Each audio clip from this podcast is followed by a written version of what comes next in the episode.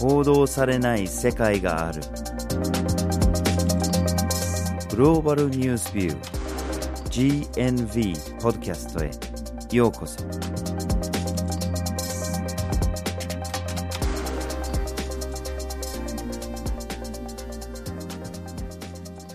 今回のポッドキャストをお送りするのはバージル・ホーキンスと岩根あずさです。はい。今回のポッドキャストのテーマは気候変動の危機ですはい。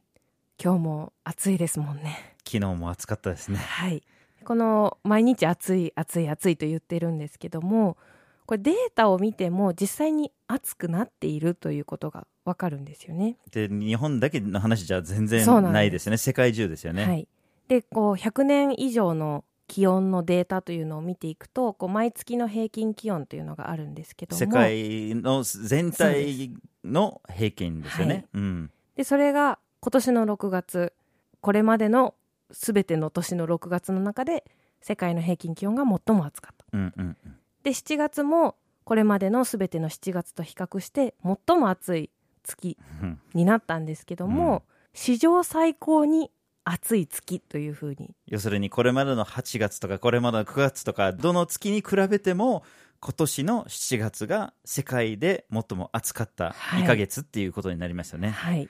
8月どうなるんでしょうね。本当ですねう、ん。でもその世界中の皆様が肌で感じるものとかってだけじゃなくてもっとこう長期的ないろんな意味での傾向その気温だけじゃなくていろんな気候変動に関するデータがいっぱい出てまして、なんか去年からは特にそうですけれどもいろんなびっくりするような結果が発表されていて一つ一つ内容が怖いんですよね。ちょっと本当にこの地球が滅びるんじゃないかと思うくらいのものがどんどん増えてきてはいるんですよね。うん。そこで今日のポッドキャストではまずはじめに気候変動の危機とはということについてお話しして2つ目に気候変動への対策最後に気候変動に関する報道についてお伝えしていきます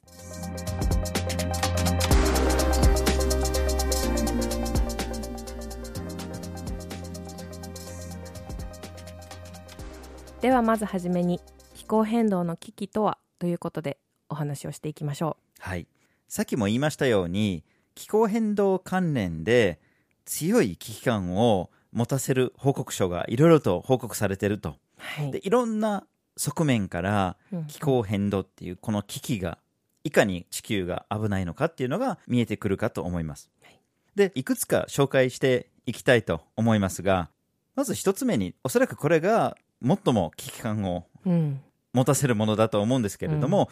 去年2018年10月にですね国連気候変動に関する政府間パネルっていうのがこれが気候変動関連では権威の機関ですよね。で去年10月に衝撃の報告書が出されていてこれまで思ってたより気温上昇がかなり速いペースで進んでしまってるっていうことがうん。分かったんですよね、うんでどれぐらいその地球が温暖化してるのかっていうのを測るときによく産業革命に比べてっていううんのをやるんですよね。で要するにその人間の工業化された活動が気候変動を引き起こしてると。でそれなら産業革命の前の状態に比較するっていうのがよく使われるんですけれども今の段階で産業革命前に比べて約1度暖かくなってるとはい地球が。うん。でこれから1.5とかうん。2度とかそういう危機にさらされてるとされてるんだけれども実はこの1.5度に到達するのが2040年じゃないかというふうにされてるんですよ。やばい。近いでしょ。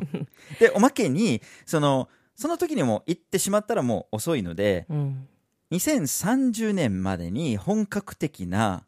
抜本的な社会改革世界中の改革をしなければもうその結果が逃れられないと。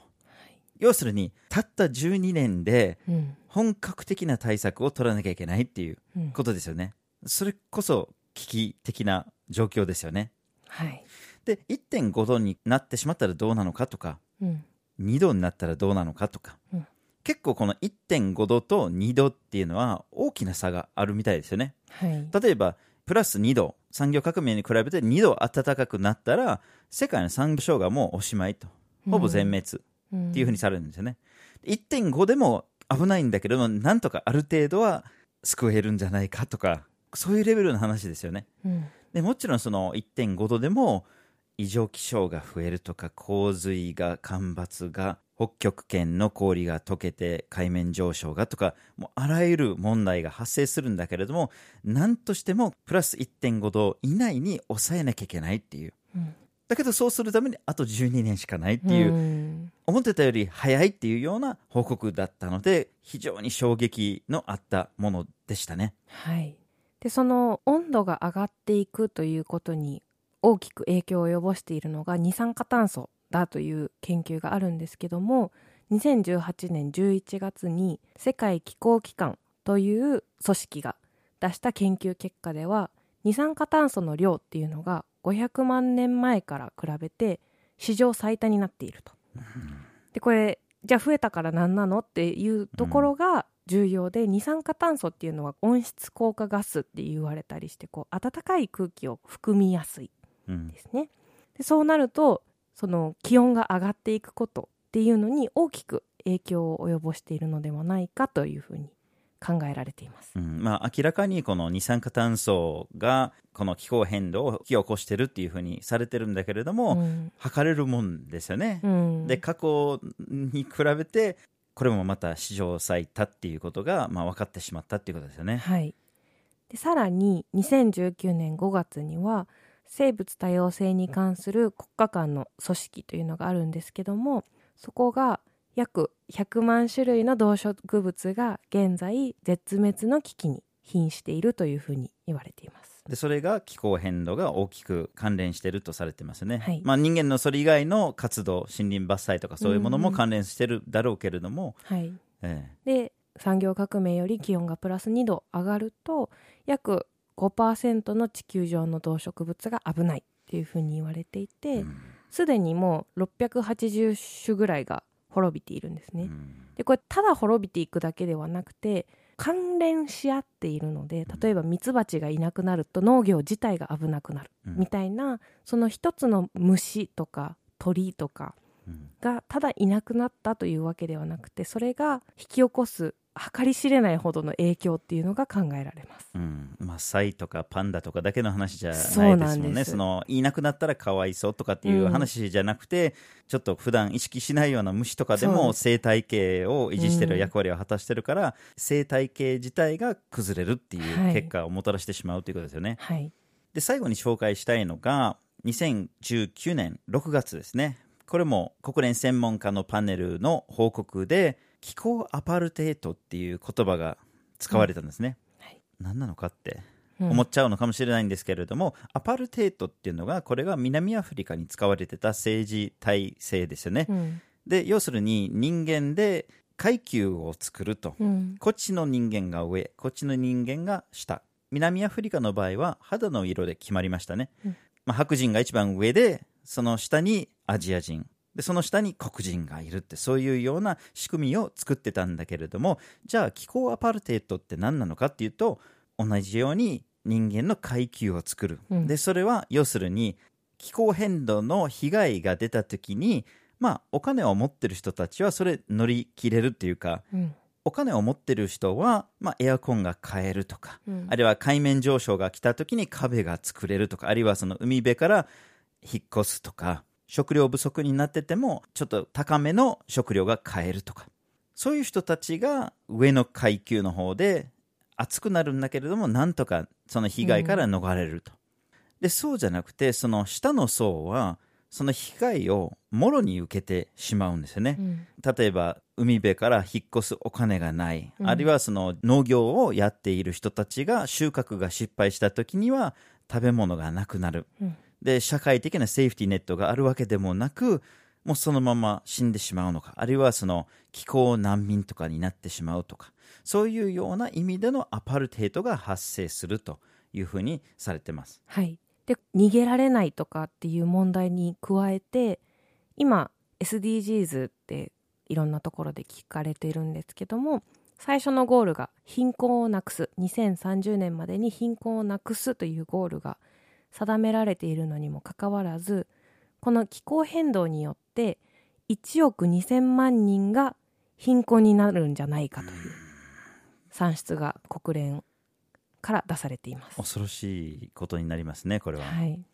で、皮肉なことに、この被害を受ける人たちが問題を作ってないんですよね。うん、その真逆ですよね。これも統計によると、発展途上国で排出されている二酸化炭素が世界の10%ですよね。うんだけれども、気候変動によるその被害のコストの75%は発展途上国の方で受けてしまっているとはい、いうことですよね。だから、二酸化炭素をバンバン排出してきた国々の人たちが、その被害を逃れられそうで、うん、結局被害は発展途上国の方に残ってそれがそのアパルテードの状態を作り上げてしまうんですよね。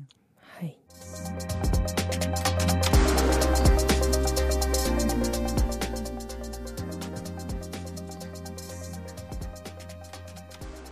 では続きまして気候変動への対策について話をしましょはい。とにかく今すぐ何をしなければいけないかというと二酸化炭素の排出量を減らしていくということに取り組まなければなりません。うん。でこの減らすと言ってもいろいろな方法で減らすことができてまず一つは排出を減らす二酸化炭素を出す量っていうのを減らしていくこと。でさらに出た二酸化炭素を回収していく量を増やしていくこと、うん。ということが考えられます。ただこの排出を減らすの中にもいろいろな取り組みがあってまずは不必要な排出っていうのをなるべくゼロに近づけていくということをしなければいけません。でさらに人間の生活にとって必要な二酸化炭素の排出に関してはなるべく再生可能エネルギーを使うことであったりとか環境の負荷の少ないものに切り替えていくということが必要です。はい。でこの消費量を減らさなきゃいけないっていうところなんですけれどもとにかく我々がずーっとこの二酸化炭素に関しても他の地球の資源に関してもずーっと借金生活をしちゃってるっていうことが分かっちゃってるんですよね。はい。要するに地球が再生できないようなレベルになってしまっている。二酸化炭素が増えている一方でバランスが取れていない。それを怖いくらいに教えてくれるのがオーバーシュートデイっていううん。ある研究者 NPO のグループが作っているもので要するに地球が1年間で再生可能なレベルの資源の使い方二酸化炭素の排出の仕方を測ってこれぐらいだったら許されるこれぐらいだったら消費してもいいっていうレベルを1年分計算してでそれがどの時点で使い切ったかっていうことを測るデイなんですね。こうその,、うん。その要するにその使い切った日っていううん、ことですよね12月31日に使い切れば OK ですよね。OK ってことですよね。で使い切らなかったらなおさらいいんだけれども、今年はもう来ちゃいましたね。はい。7月29日ですね。はい。要するにもう半分ぐらいしか来てないのに、うん。もう使い切っちゃった。はい、誰が悪者なんだって言ったらおかしいんですけどもよくこうメディアとかでは発展途上国がどんどんこう産業化していく中で二酸化炭素の排出が増えているみたいなフレームが多いのかなと思うんですけどもこのオーバーシュートで国別でも結果が出ています。その結果を見るとまず初めにオーバーシュートデーを迎えた国というのがカタール。2月です。石油と天然ガスとはい。暑い国でエアコンガンガン効かして、はい、はい、で2月のカタールを筆頭に先進国と呼ばれる国々ですね。どんどんオーバーシュートデーを迎えていって5月ぐらいには日本もフランスもスイスも軒並み先進国と呼ばれる国はオーバーシュートデーを迎えています。で例えばインドネシア。このオーバーシュートデーは12月13日というふうに予測されています。惜しいですね、惜しい。あと20日ちょっとうん。頑張れた。ら、うん、でこの一人一人のエネルギーの消費量を見てても分かりますよね。例えばアメリカで生活する人一人が平均で消費しているエネルギーの量っていうのがエチオピアとかで生活している200人分ぐらいのエネルギーを使っちゃってるんですよね。すごいですね、うん。これは本当に、うん、なので全体的に消費するエネルギー排出する二酸化炭素を減らすっていうのが大事なんだけれどもそれも多いところと少ないところに分かれてるっていうことが分かりますね。はい。で二酸化炭素の排出っって考えた時に多分その車だとか産業だとかエアコンだとかそういうものを想像してしまうと思うんですけれどもそれももちろん大きな要因ではあるんだけども意外なところもあるんですよね。例えば農業の過程で大量の二酸化炭素が排出されてるんですよね。はい。でつい今年の8月に発表された国連の報告で警告がありまして気候変動を止めるため二酸化炭素を減らすためには肉の消費量を減らさなきゃいけないんだと、うん。肉が植物に比べていかに効率の悪いものでうん。例えばその牛を食べるまで育てるためには大量の木を森林伐採してで大豆を大量に植えてうん。それを作らなきゃいけないと。いや、その大豆をそのまま食べれば、全然もっと少ない量で済むのにとかって。で、だからその世界全体の二酸化炭素の排出量を見たときに、その約26%が食べ物で排出されてるらしいんですね。食べ物を作るのに。はいで、その中の半分以上、58%は家畜で使われてるんですよね。はいこれも結構大きな話であってうん車とか産業とかだけじゃなくて、やっぱり農業のところからも考えなきゃいけない。我々は食べるものからも考えなきゃいけないんだっていうような結果でした。はい。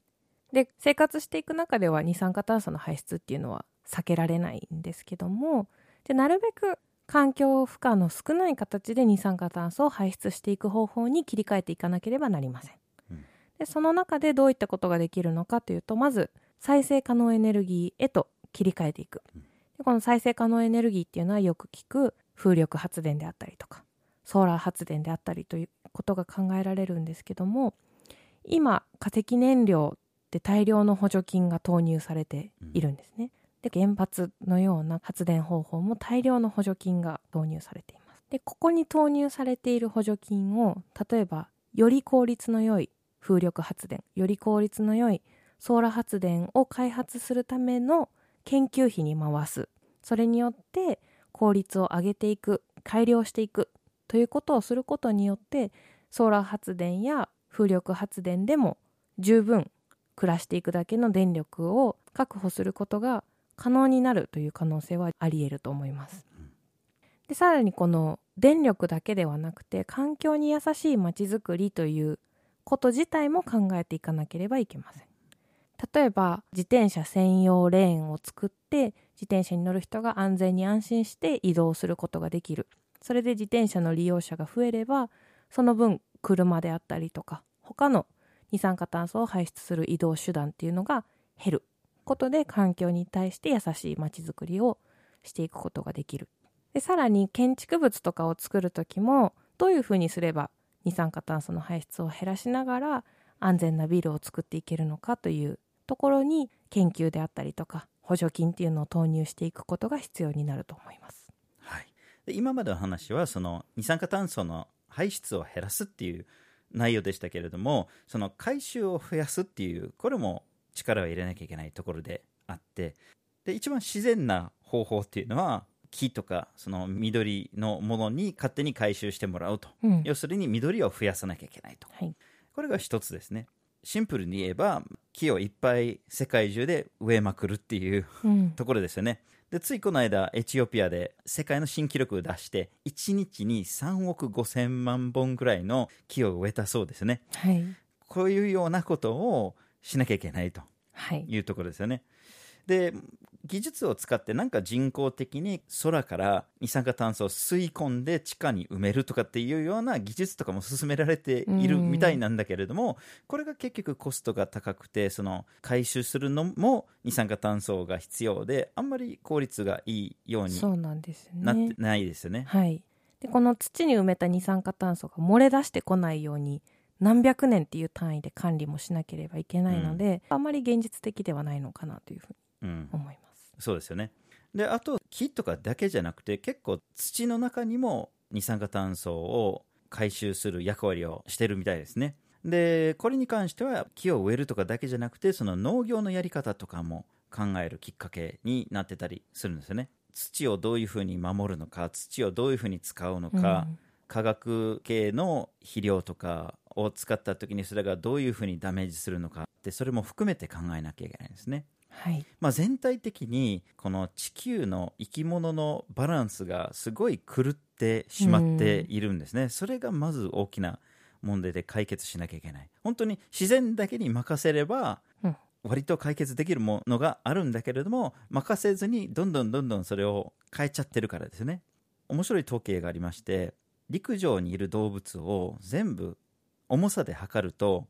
人間が30%ぐらいですよねで家畜が67%ぐらいで野生動物が3%しかいないっていうそれくらい我々人間が地球の環境を変えてしまってるっていうか、はい。ちょっと恐ろしいうん。ですよね、67%が家畜ってうん。人間の倍ぐらいの家畜を育てないといけないわけですから、っうん。てなるとやっぱり肉っていうのがすごく効率の悪いうん。食べ物なような気もしてしまいますよね。で緑もいっぱい奪ってしまってるから、うん。もっとその自然に近い農業にもっと肉の少ない植物の多めにそうですね。そういうような生活に戻さなきゃいけないですよね。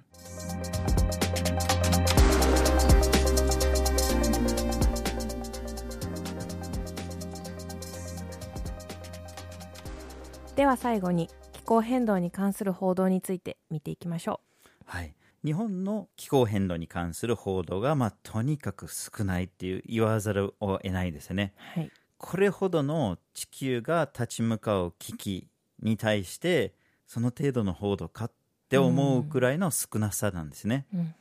で朝日新聞を見た時に2019年の半年分ですね1月から6月までの半年で気候変動に関する記事が16件あったんですね。はい。でそれはまあ月に23件ぐらいの記事ってなるんですけれどもまあ去年に比べたら若干増えたのは増えた。うん。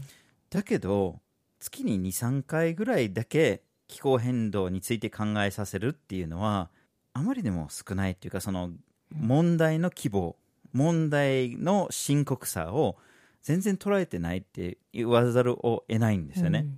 最初に言ってたようにこの暑いっていう話はもちろん誰もが肌で感じてるわけなんだけれどもニュースを見てても天気予報でもちろん暑さの話はしますしはいあまりでも暑かったらトップニュースとかで今日は37度でしたとか明日はさらに暑くなるとかでそれで熱中症になった人とかってそういう話はするんだけれどもそこを気候変動につなげることが少ないんですよね。うんで暑さの話だけじゃなくて異常気象とか洪水だったり干ばつだったりそういうようなものを報道したところでこれもあんまり気候変動につなげてないところがあるんじゃないかなと思います。はい。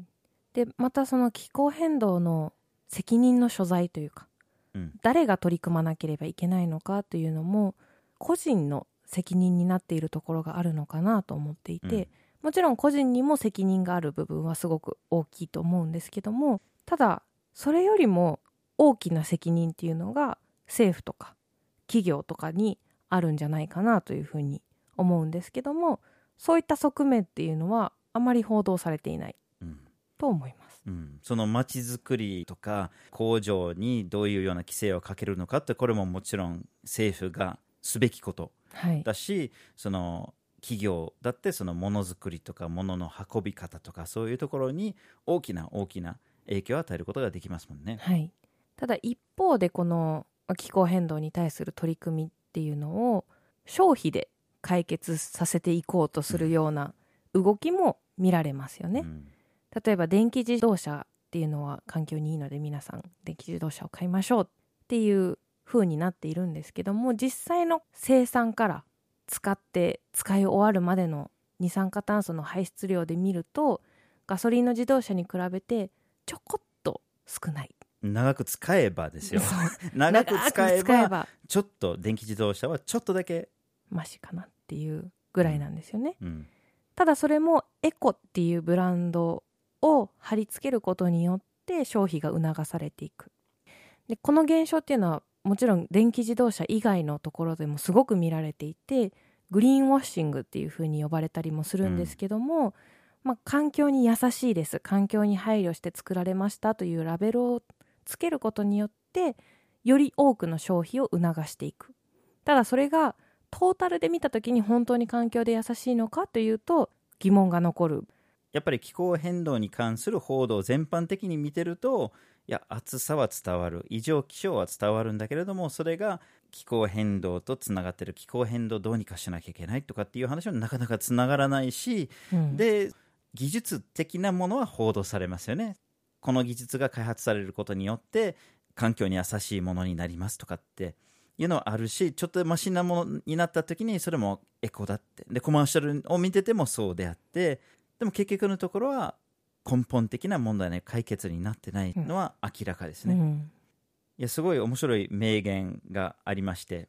地球が滅びることは想像できるが資本主義が滅びることは想像できないっていううん。のがあるんですよね、うん。いつかは地球が滅びるかもしれないねって怖いねってこう想像できるんだけれどもでも何が何でも資本主義は滅びることはないと、うん。それが永遠と変わらない現実であって、うん。なのでひたすら消費を増やさなきゃいけない。経済成長を増やさなきゃいけない。うん。どんどんどんどん環境がもちろん崩壊していくし気候変動が進むんだけれども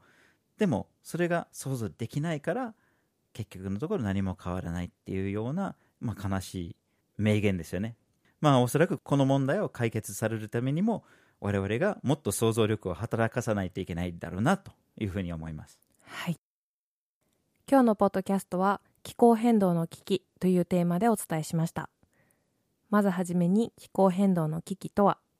次に気候変動への対策。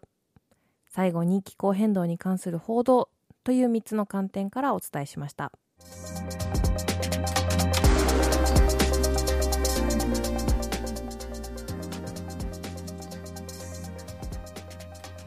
GNV は毎週木曜日19時に新しい記事をアップしています。火曜日と土曜日には1枚ワールドもアップしています。Twitter、Facebook、Instagram でも発信しています。ポッドキャストは毎月第1第3月曜日に発信します。ぜひフォローしてください。次回もお楽しみに